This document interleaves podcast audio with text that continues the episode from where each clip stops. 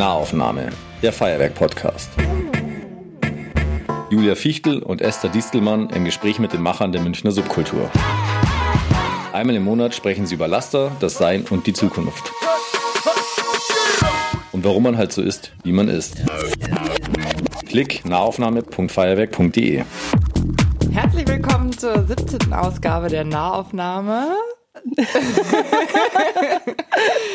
Mit mir, Esther Diestelmann. Ich bin Chefredakteurin von Radio Feuerwerk. Und ich bin die Julia Fichtel ähm, von der Fachstelle Pop. Genau, und wir haben uns einen ganz besonderen Gast dieses Mal ausgesucht für unsere August-Ausgabe.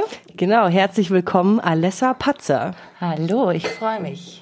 Alessa, beziehungsweise alle sagen Lessa, Genau. ist die neue Mitarbeiterin in der Fachstelle Pop und das aus gutem Grunde.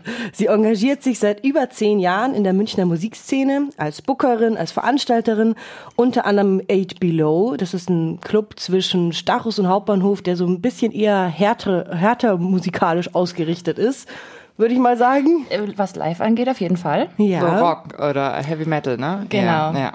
Genau, und ähm, hat dort oder organisiert dort unter anderem die Konzertreihe Bergfest. Und wo sie auch ordentlich mitmischt, ist beim Uni-Sommerfest und beim Tunix und beim Garnix. Als die Fachstelle Pop gepostet hat, dass Lessa die neue Mitarbeiterin ist, war einer der zahlreichen Kommentare die Band Mama Münchens. Und das ist sie auch. Sie hilft immer und wo sie kann, beim Booking, bei Orga-Fragen und vielem mehr. Und dazu hat sie sogar einen Verein gegründet, den Artist Pool e.V., der Bandcamps organisiert. Lessa ist auf jeden Fall aus München nicht wegzudenken und daher freue ich mich besonders, dass wir heute mit dir ein bisschen reden können und dich besser kennenlernen können.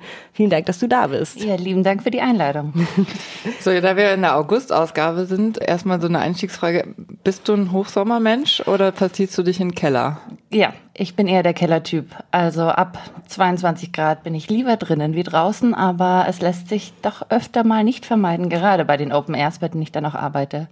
Weil dir dann so heiß wird oder weil du nicht mehr denken kannst oder weil du Sonne nicht magst oder was ist der Grund? Ähm, ja, ich bin eher der Eisbärtyp vom Hauttyp, von daher äh, lieber Schatten wie Sonne. Ich sage auch immer, ich bin eine Schattenpflanze. Ich habe gerade also uns angeschaut und ich meine, ihr seht das jetzt gerade nicht, aber wir sind alle drei eher so der helle Haut Hauttyp. Aber ich bin trotzdem ein krasser Sonnenanbeter. Also Ja. ich liebe Und jetzt das. hast du Sonnenbrand, der sich schält. Ja, das war das war Dummheit. Ach so. Sonnencreme vergessen. Genau, aus Gründen. Ich bin dann auch eher der Typ, der dann mit der 50er Sonnencreme über den Festivalplatz läuft und alle eincremt und alle zwingt, sich einzucremen. Daher der Mama. Ja, Mama. der Mama-Instinkt ist da stark. Fühlst du dich denn damit? Ich finde es immer so ein bisschen schwierig, weil dieses Mama, das war irgendwie auch jetzt so, Angela Merkel war irgendwann auch so die Bundesmutti und so. Ich weiß immer gar nicht, was ich so davon halte, weil ich irgendwie es auch manchmal ein bisschen schubladig finde und ich nicht unbedingt als Frau immer automatisch nur, weil ich mich kümmere und irgendwie ein anderes, weißt du, also nur weil man halt Ja, empathisch und nachdenklich ist, ist man dann eine Mama. So, das äh, finde ich irgendwie ein bisschen nervig. Wie siehst du das? Äh, ich finde das tatsächlich gar nicht so dramatisch, weil es spricht eher die positiven Dinge an, dass es mich kümmert, dass es mir wichtig ist. Und tatsächlich sind auch viele der Bands einfach mal ein paar Jährchen jünger, irgendwie zehn Jahre jünger. Und dann ist das Dann auch hältst okay. du Händchen. Da habe ich dann auch Mutterinstinkte. Okay, also du bist kein Sommertyp, aber dafür hast du jetzt die Auswahl zwischen drei wunderbaren Kategorien, die wieder mal vor dir stehen, so wie immer. Auf den Kästchen steht Sein, Zeit und Laster. Und welches dieser Kästchen lacht dich jetzt am meisten an? Ich nehme Laster. Das ist zu 90 Prozent das erste Kästchen. Das Ja? finde ich sehr nett, ja. Gut. Was steht auf dem Zettel? Rauchen. Oh. Ja. Das passt ja gut. Rauchst du? Äh, ja, viel und leidenschaftlich. Und wie lange schon? Wann hast du, wann bist du eingestiegen? Das darf man gar nicht so laut sagen. Äh, nee, als Teenager tatsächlich. Was heißt Teenager? 13 oder? Ja, mit 13 zum ersten Mal ausprobiert und dann dabei geblieben leider. Aber so gepafft, so mal so eine Camel Light oder so? Oder dann gleich richtig eingestiegen? Nee, nee, nee, schon erst gepafft. Ich weiß noch, wir haben dann in so Diddeldosen die Zigaretten gesammelt und haben die dann getauscht. Die besonders wertvollen waren dann eben Camel, weil die hatte keiner. Was, Und- also die angeraucht schon oder? Äh, Nee, nee, also äh, man schon hat frisch. gesammelt. Genau. Nee, wir haben nicht die Stumpen aufgesammelt.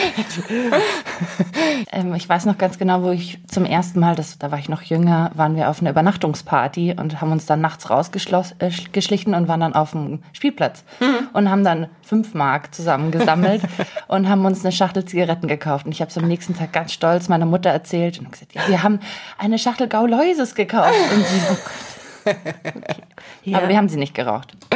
Und dann war das Goleises äh, rot oder blau? Das waren natürlich die blauen, die richtig starken. schön. Aber das, das ging ja auch früher noch so einfach mit den Zigarettenautomaten. Ja, Genau. jetzt heutzutage gar nicht mehr so einfach. Naja, also wie schwer ist es, eine EC-Karte oder einen Ausweis von irgendjemandem zu nehmen, der 16 ist? Na gut, stimmt. Meine Mama hat mir erzählt, dass ich früher immer ihre Zigaretten versteckt habe. Also sie hat halt eher so eine am Tag geraucht, aber ich fand es voll schlimm. Dann habe ich die immer alle versteckt. Dann in der Jugend aber fing das dann auch bei mir an. Als Kind war ich, fand ich das auch voll scheiße, dass die Eltern geraucht haben und dann habe ich ihnen Zigaretten geklaut und wir hatten damals in, in so einer Wohnung hatten wir, einen, äh, in so einem Haus hatten wir einen Kamin und meine Eltern haben den Kamin nie verwendet und da habe ich immer diese Zigaretten alle reingeschmissen. Ich würde gerne wissen, wie viele Schachteln da drin liegen. Oh Gott.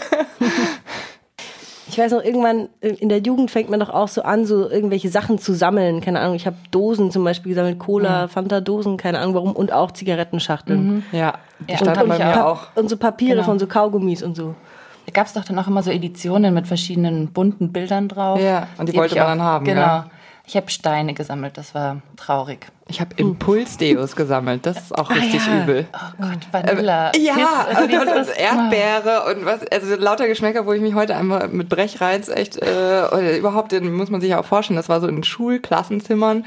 Diese Lehrer, die, die also im Nachhinein, ich äh, höchsten Respekt dafür, dass die nicht jedes Mal rausgerannt sind, wenn diese stinkenden Teenager mit diesen noch stinkigeren Deos Ja. äh, gegen ihren Schweiß ankämpfen. Ich war ja in einer äh, Klosterschule, Mädchenklosterschule. Ich und, ich, und ich erinnere mich äh, an diesen penetranten Vanilla-Kiss-Duft. Der ist wirklich so Schulzeit. Ah, okay. Man hat damals auch immer noch diesen Rouge Palp. Äh, Ja. Okay, wir sind die gleiche Generation. Ja. Aber wie ist jetzt, siehst du Rauchen als ein Laster oder ist das Ja. deine Leidenschaft oder? Nein, es ist natürlich ist es ein Laster. Ähm, ich persönlich, mir macht es immer noch Spaß, leider. Also ich, mir gefällt das noch, aber ich weiß, dass es nicht gut ist und ich würde auch jedem davon abraten. Ähm, aber es ist noch nicht so weit, dass ich aufhören könnte und wollte. Deswegen, ja, ein Laster. Und äh, drehen oder? Drehen. Okay, also weißt du gar nicht, wie viel du rauchst. Das ging mir immer so beim Drehen. Ja, ich kann schon sagen, wann der Tabak dann leer ist, aber ähm, an einzelnen Stück kann ich es nicht sagen. Nee. Kommt auch immer drauf an, natürlich, was, was ich gerade mache an dem Tag. Mal, bist du auch Stressraucher? Ja, würde ich schon sagen. Aber eher, äh, was das Schlimme ist, sind so diese Gewohnheitssachen. Also, in der Früh zum Kaffee. Genau, oder du hast einen bestimmten Weg immer und auf dem, in der Pause irgendwie rauchst du eine oder so. Also das ist, glaube ich, das, was äh, sich eher summiert dann. Ja, das ist auch das, was eben das Suchtverhalten so manifestiert, Richtig. weil das sind halt so Konditionierungen. Ah ja, da brauche ich jetzt eine, da nehme ich jetzt eine. Genau.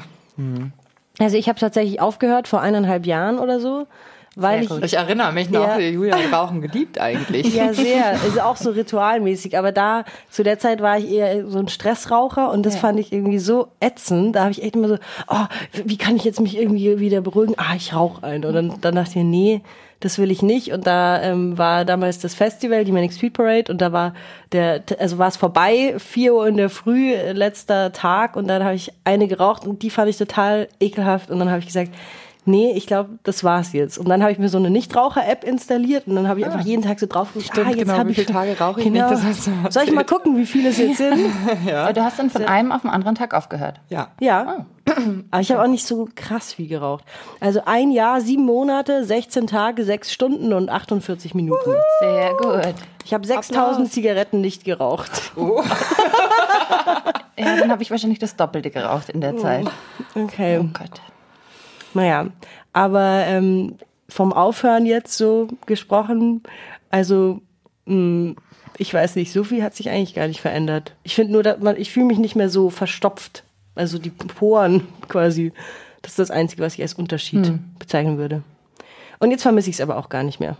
Also echt gar nicht mehr. Es ist einfach kein Teil mehr meines Gedankenvolumens. Das ist eigentlich ganz angenehm. Die erste Zeit ist besonders schwierig, gerade wenn du dann unterwegs bist mit Leuten, die rauchen noch. Aber naja, es werden immer weniger. Von daher vielleicht springe ich irgendwann auf den Zug auf. Und was mit der E-Zigarette? Wie wäre das? Nee. Also, also, also bei mir, ist, ich, bin, ich bin sowieso eigentlich kein richtiger Raucher, aber ich bin ein Stressraucher. Also immer wenn ich irgendwie emotional angespannt bin, dann rauche ich sehr viel.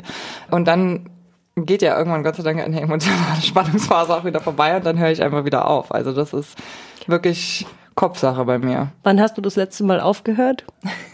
ähm, wieder Zigaretten zu rauchen. Also das, es kommt halt einfach vor, dass ich eine Woche lang keine Zigarette rauche. So. So. Also das, das passiert.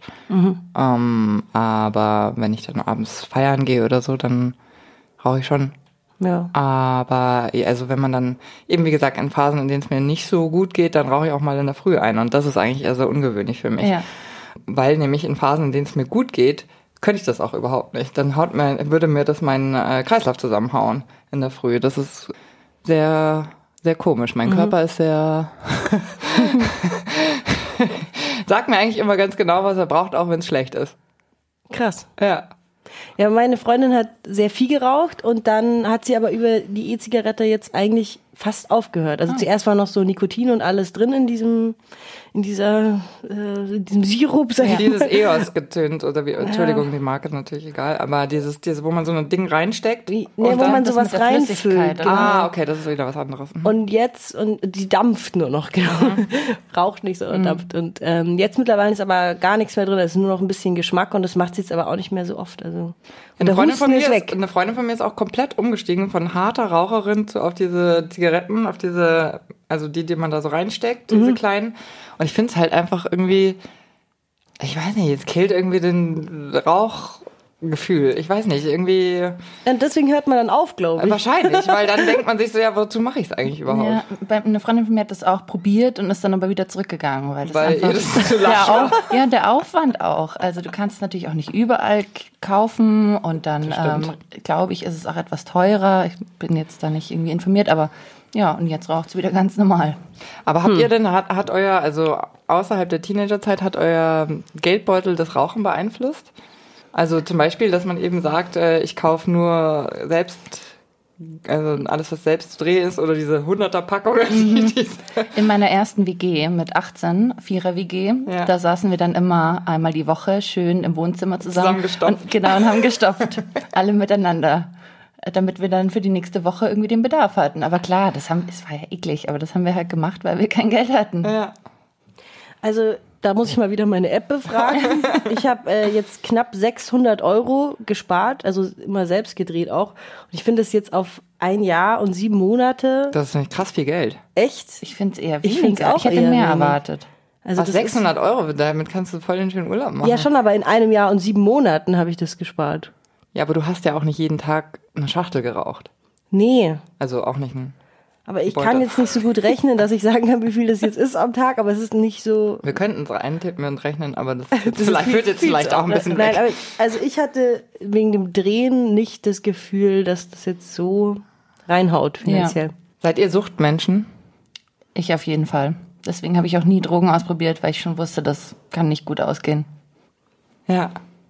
Ich nicht so. Tatsächlich irgendwie. Zum Glück. Deswegen konnte ich wahrscheinlich aufhören. Ja. Du? Ja, also vor harten Drogen hatte ich immer mega Angst. Ich habe, glaube ich, ähm, als Elfjährige Wir Kinder vom Bahnhof Zoo gelesen. Ja. Weinend im Ja. Bett meiner Mutter.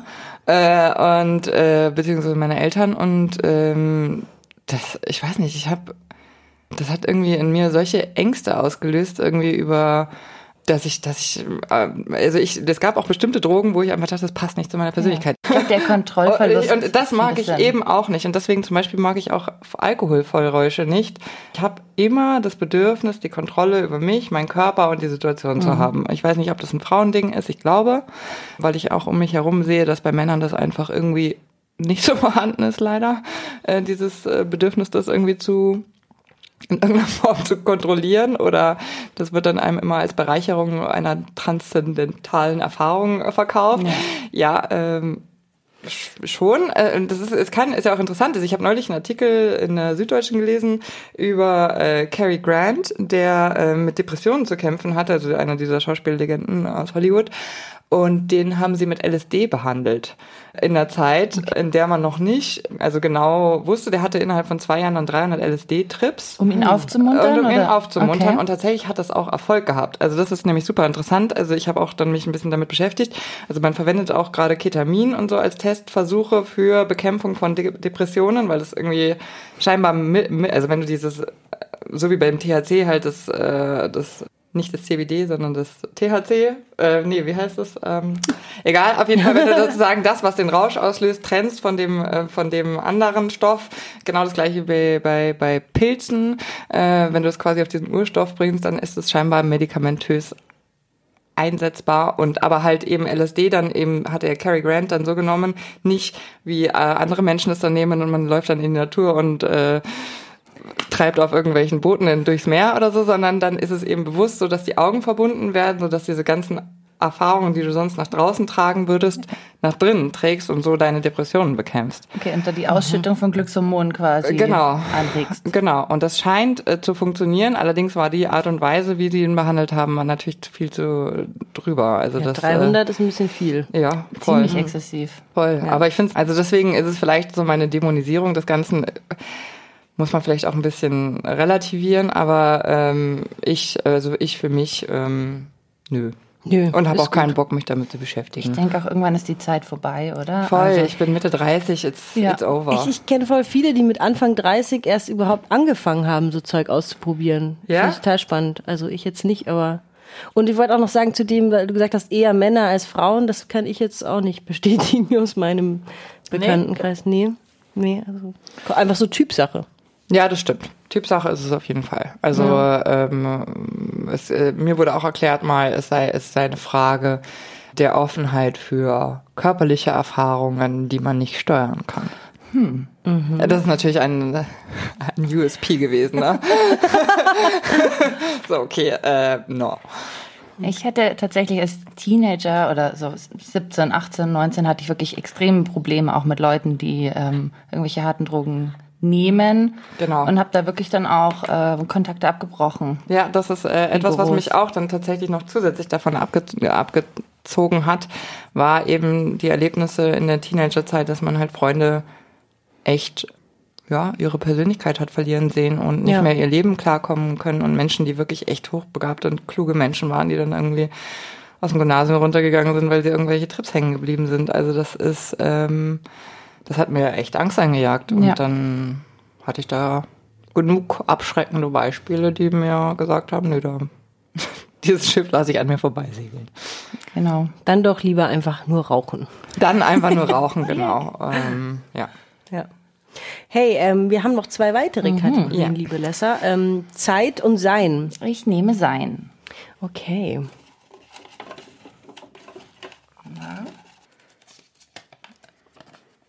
Me Too haben wir. Hashtag MeToo. Oh. Das hatten wir schon lange irgendwie in unserem Kopf, dass wir da, glaube ich, mal drüber sprechen wollen. Aber irgendwie Ist es okay für dich, wenn wir darüber sprechen? Ja, da können wir gerne drüber sprechen. hast du Erfahrungen. Also sagen wir mal so, als Frau, wenn man diese Frage stellt, ist, also, was sind deine Erfahrungen? genau.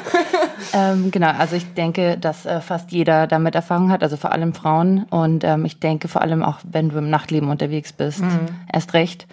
Äh, tatsächlich zahlreiche. Also ähm, das Krasseste, was mir passiert ist, war, ich bin nachts nach Hause gefahren mit der Nachttram. Ich habe damals in Leim in eigentlich einer beschaulichen Wohngegend gewohnt. Äh, hatte so einen 10 Minuten Weg ungefähr von der Station zu mir.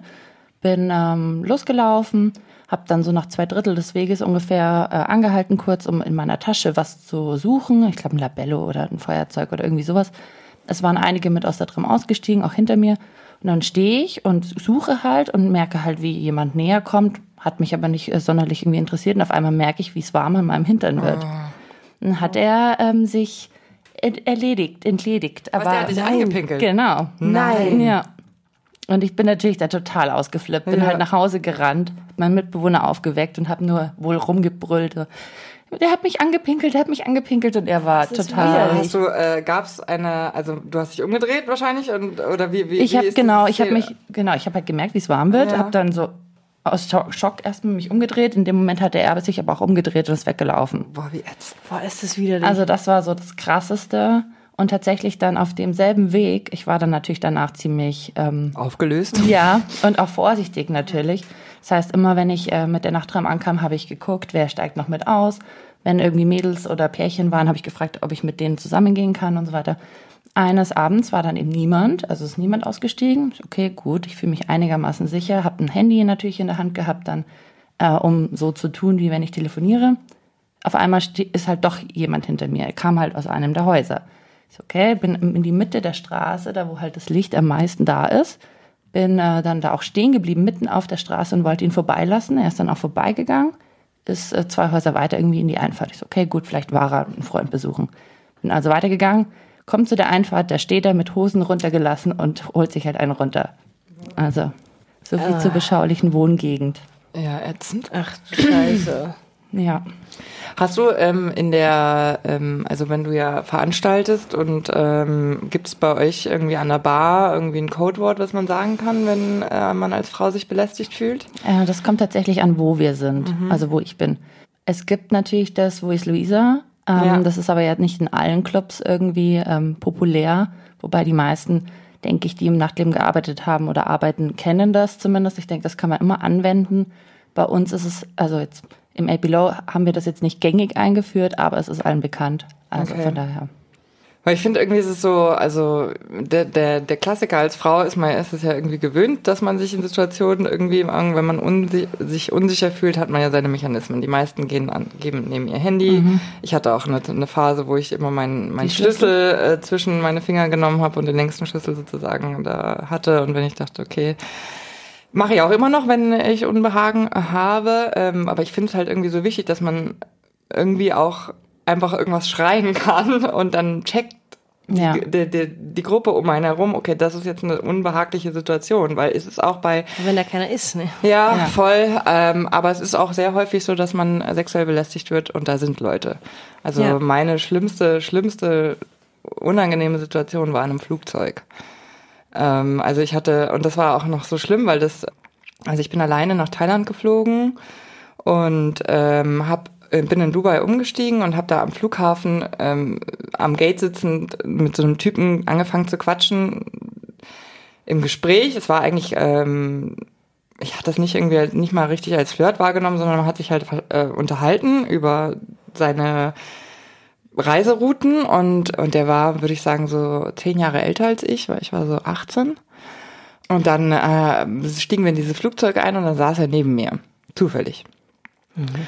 Und dieser Flug dauert ja, ne? Also von Dubai nach, nach Bangkok dann nochmal sechs, sieben Stunden.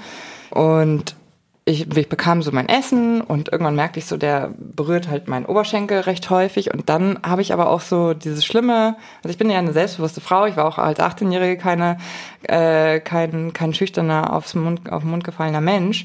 Aber ich war richtig in einem Dilemma, weil ich das Gefühl hatte, habe ich dem jetzt falsche Signale gegeben oder nicht?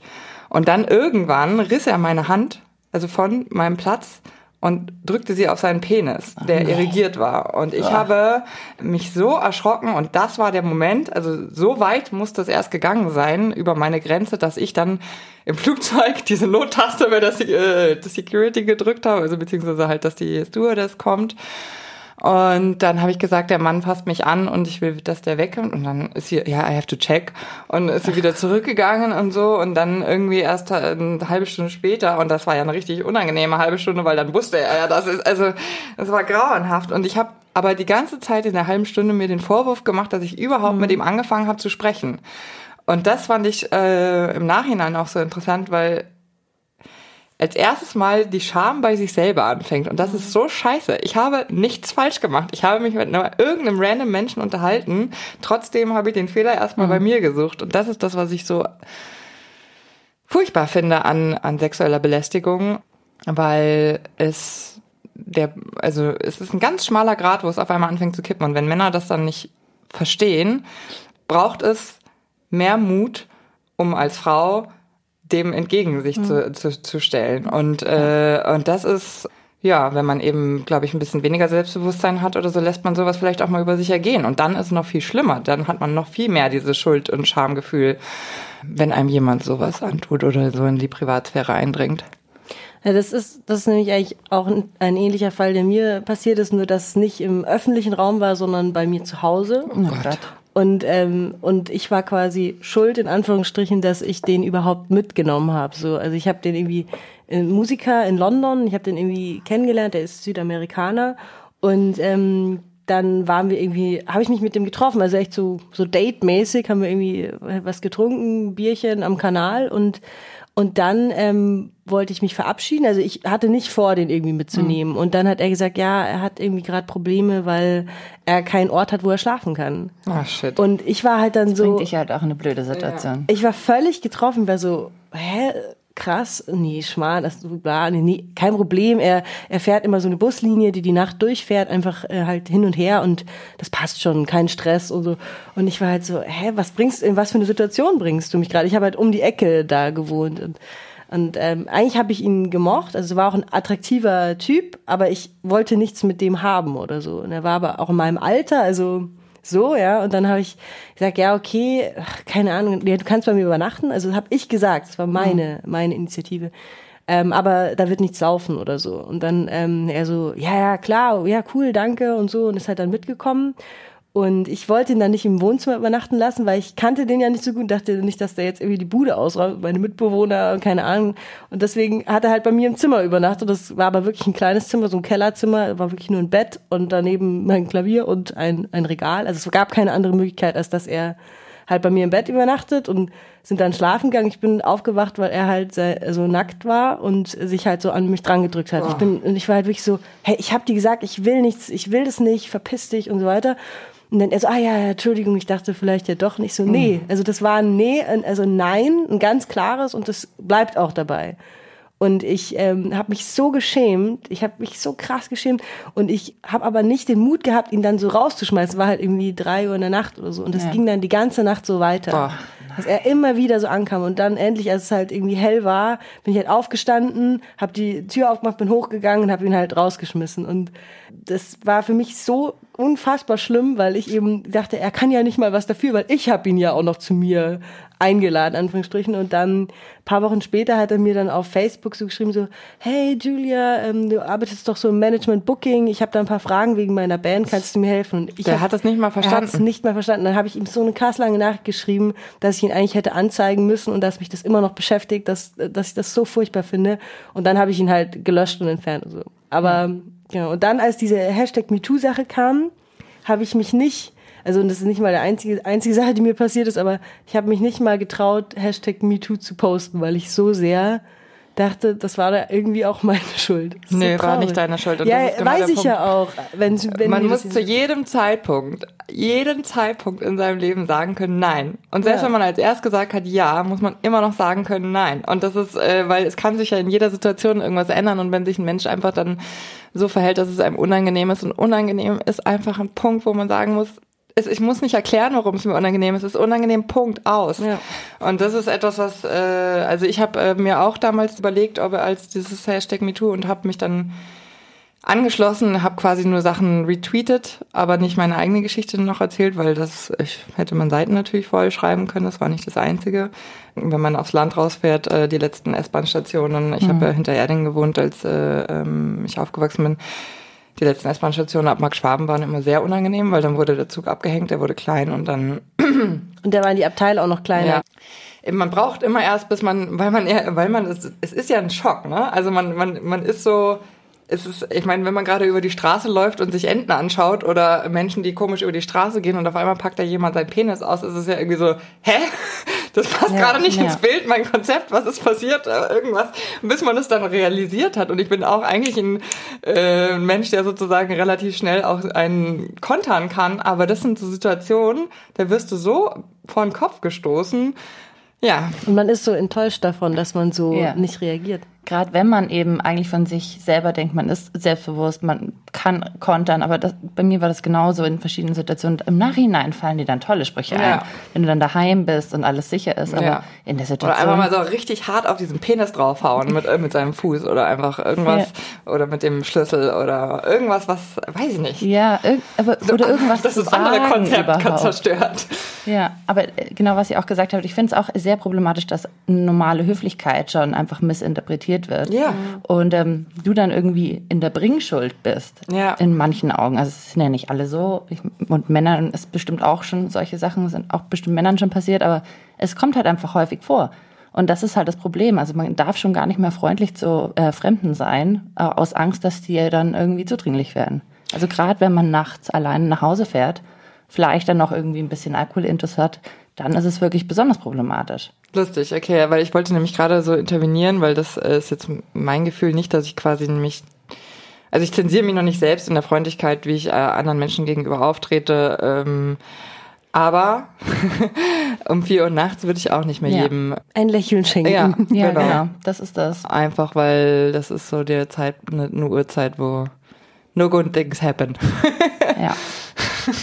Vor allem, wenn- das, mein Problem ist dann wirklich, auch wenn ich mich dann wirklich nett mit jemandem unterhalte und dann fragt er mich zum Beispiel nach meiner Nummer, ich kann dann auch nicht lügen oder ihm eine falsche Nummer geben oder sagen nein. Und dann hast du halt den, der dir ständig irgendwie schreibt und dann musst du den blocken und das ist natürlich auch total dämlich und auch unfair tatsächlich. Aber ja.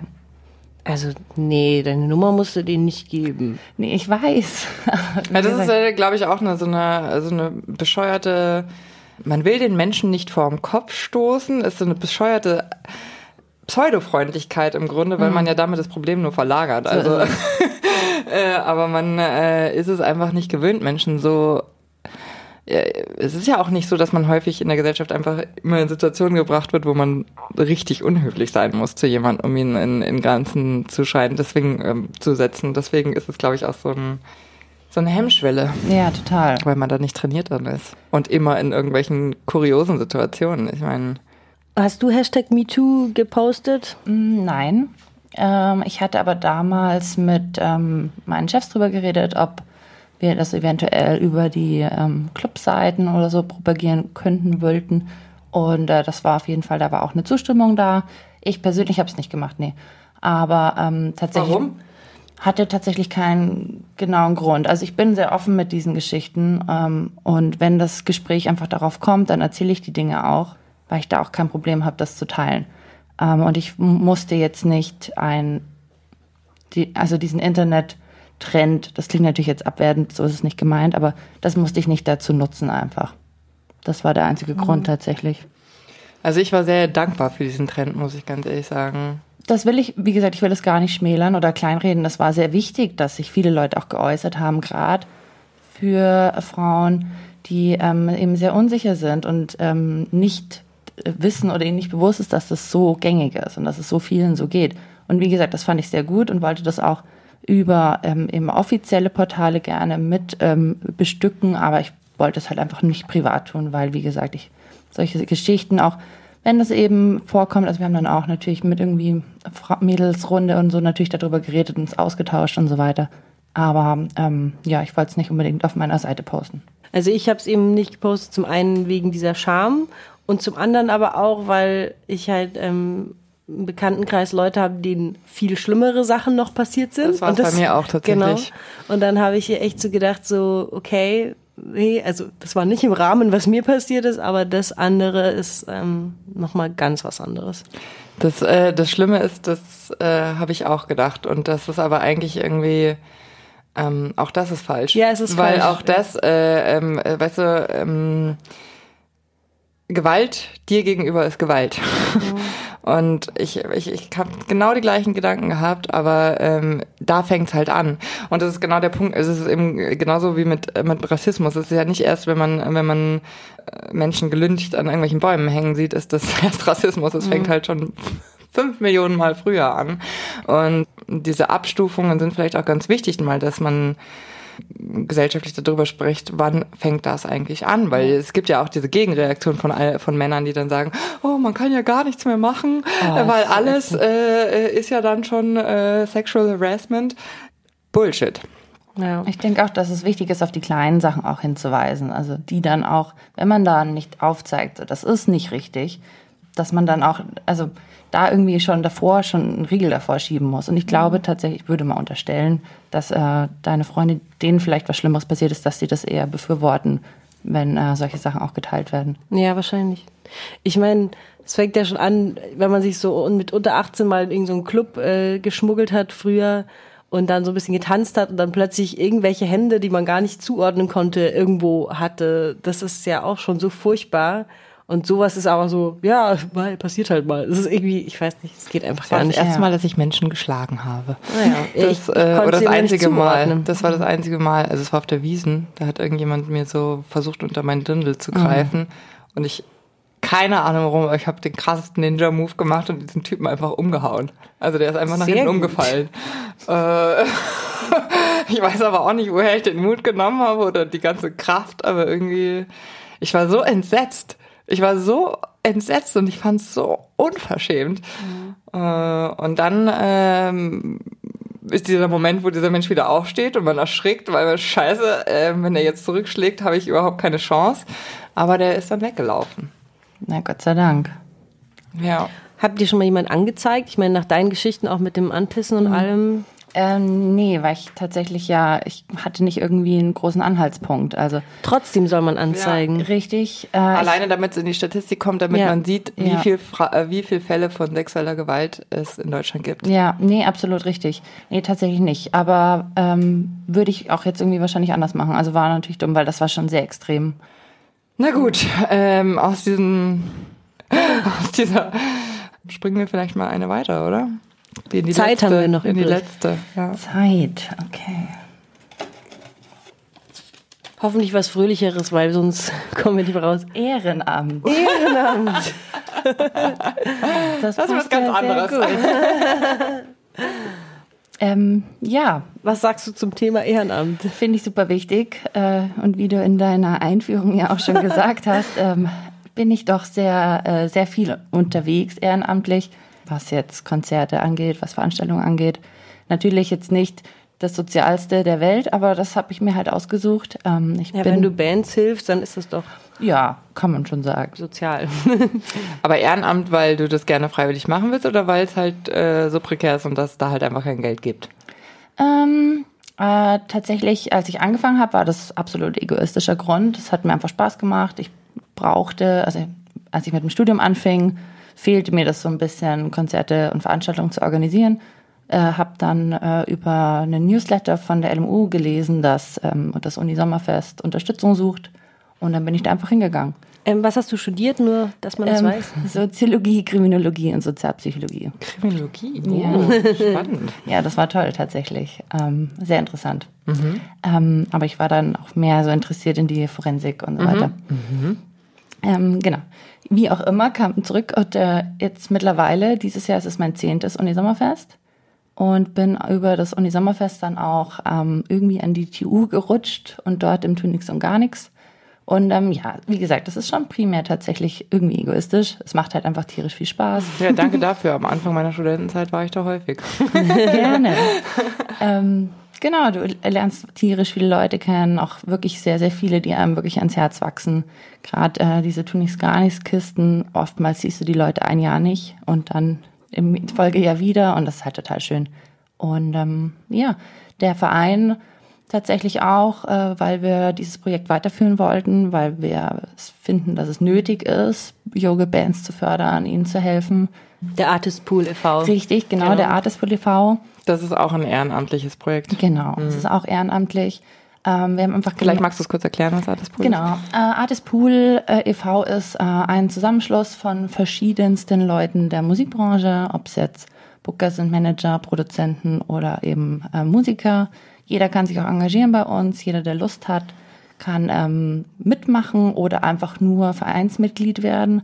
Wir ähm, verlangen für Bands 60 Euro im Jahr und für Duos und Einzelkünstler 30. Jeder kann ähm, dort eben Mitglied werden.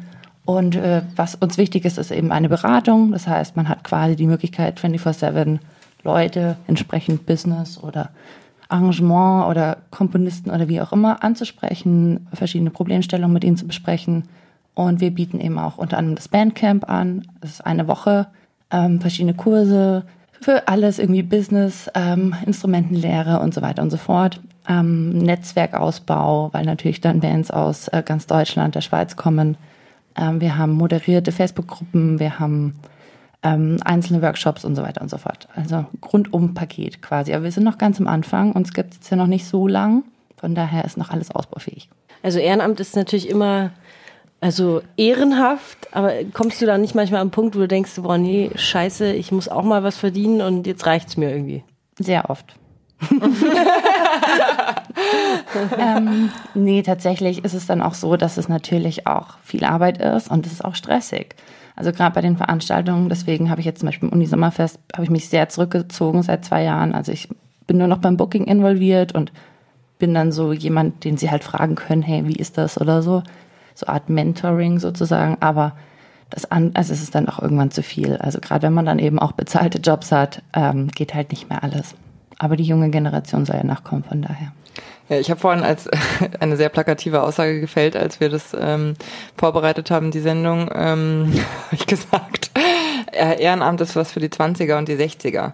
Äh, ja, also aus mein, es, es, äh, es äh, klingt, hey, Herr, äh, natürlich kann man das, äh, es ist eine sehr polarisierende Aussage und natürlich auch nicht äh, so in Stein geschmeißelt, nur es ist äh, etwas, was ich aus meiner Erfahrung jetzt so sagen kann, weil ich habe in den 20ern einfach wahnsinnig viel umsonst gearbeitet, äh, um in den Beruf zu kommen, in den mhm. ich rein wollte, wo es einfach am Anfang einfach null Kohle gab. Und das habe ich zehn Jahre lang gemacht. Und dann gab es, weiß ich nicht, da habe ich meinen ersten Job da, war ich Chefin von Dienst bei MP95, da kriegst du 240 Euro mhm. für Chefin von Dienstposten. ne? Also du bist ja. da im Monat. Äh, und das, ähm, irgendwann habe ich festgestellt, okay, ähm, entweder ich bin zu teuer oder das beides ist richtig, aber es ist auch irgendwo so ein bisschen, man hat sich einfach auch so lange nicht wertgeschätzt gefühlt für seine Arbeit, ja. außer von dem dankbaren Augen den Menschen, denen man was weitergegeben hat oder ähm, der Tatsache, dass man eben an ein Mikrofon konnte und irgendwie dieses Live-Gefühl äh, einem krasse Adrenalinschübe gegeben hat. Aber das, das war alles an, an, an was ich da ja. bekommen habe. Und äh, ich sehe es halt bei meinen Eltern zum Beispiel, die jetzt halt in ihren 60ern sind und jetzt wieder äh, Ehrenamt machen. Also, aber das geht halt, weil wir aus dem Haus sind und der Job jetzt nicht mehr so anstrengend mhm. ist. Und es ist ja auch irgendwie immer eine Frage von Ressourcen. Ja. Aber ich, also ähnlich, was du jetzt gesagt hast, ist auch ein bisschen das Problem mit der Wertschätzung. Ähm, du investierst halt wahnsinnig viel Zeit und ähm, andere Leute sehen das aber halt nicht als, es ist ein Ehrenamt, sondern sie erwarten dann, dass es profimäßig abgeliefert wird.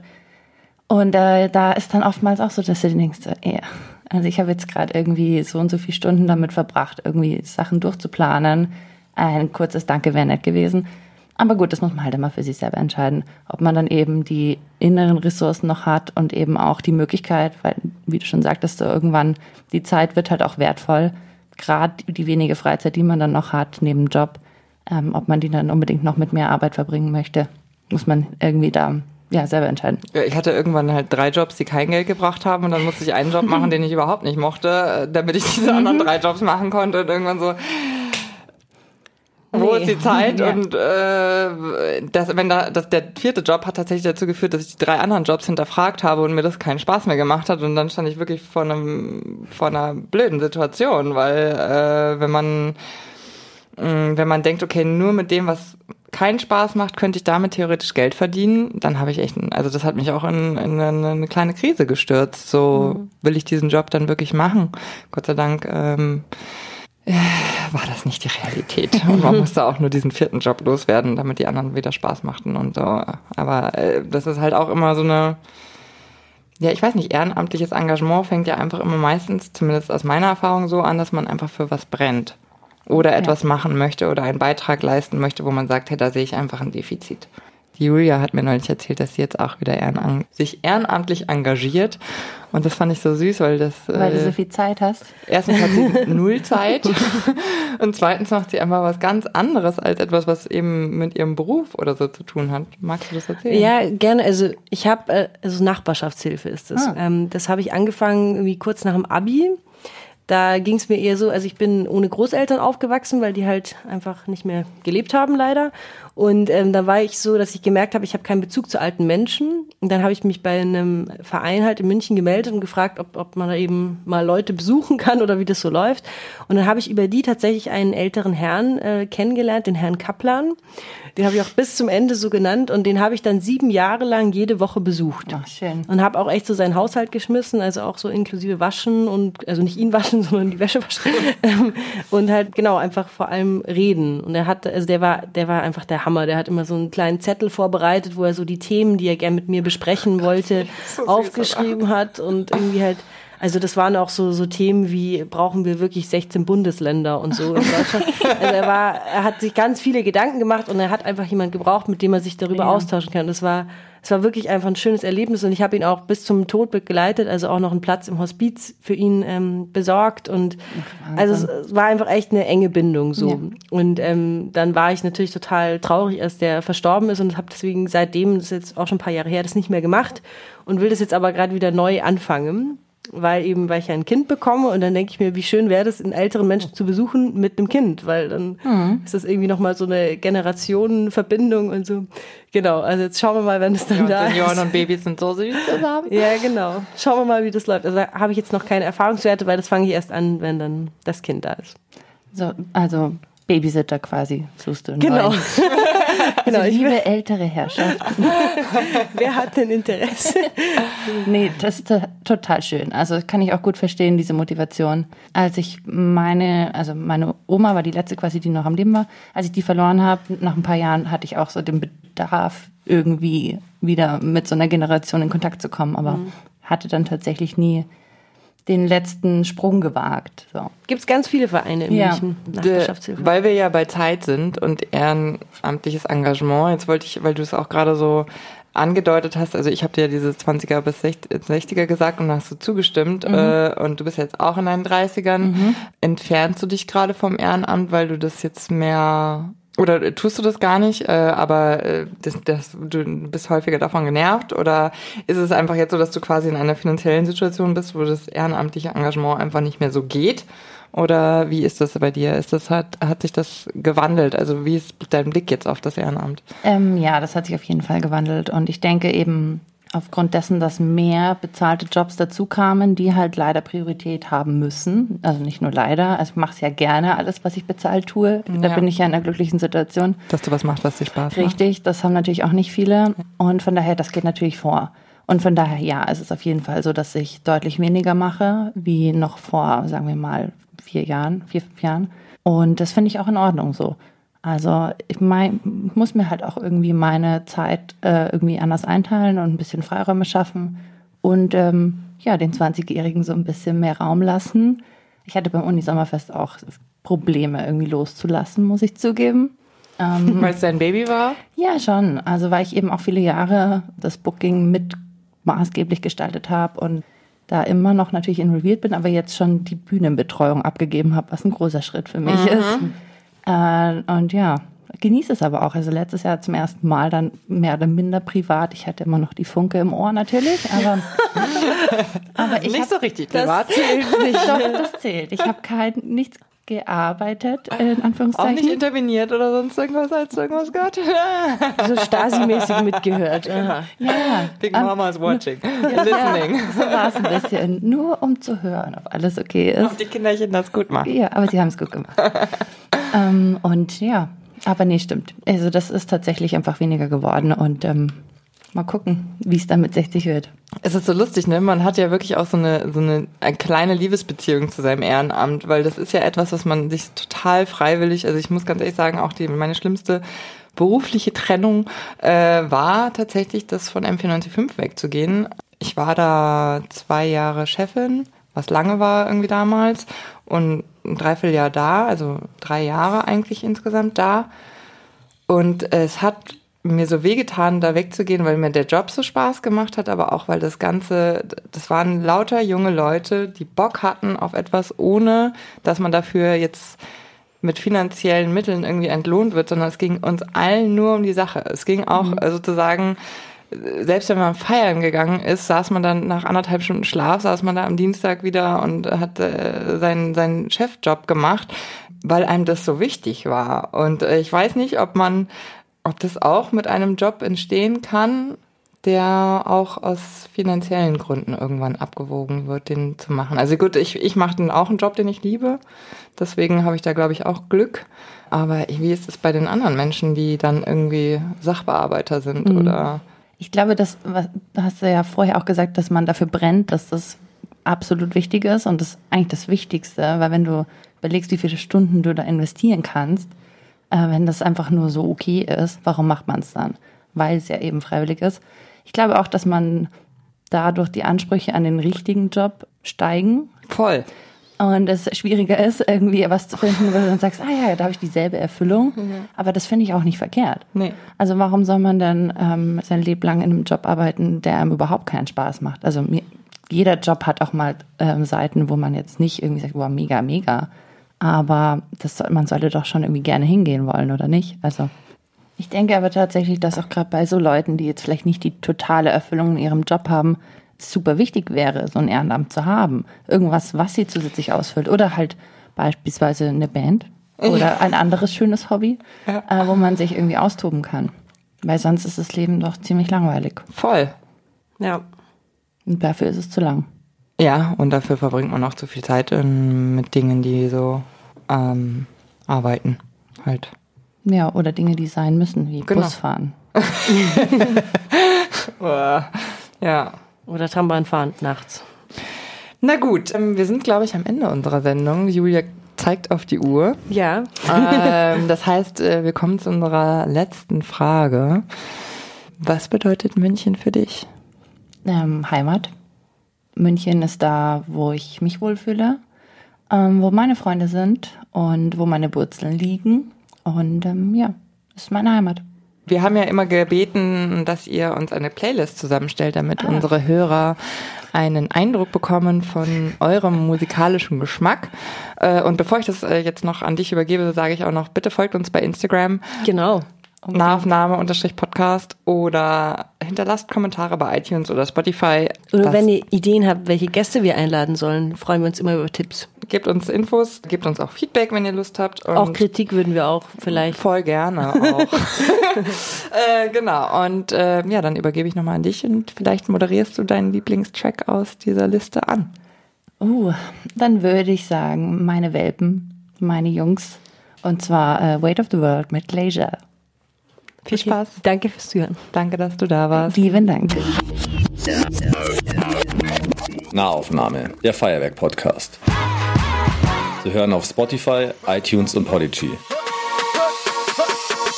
Im Netz unter nahaufnahme.feuerwerk.de. Ihr findet uns auch auf Instagram, nahaufnahme-podcast.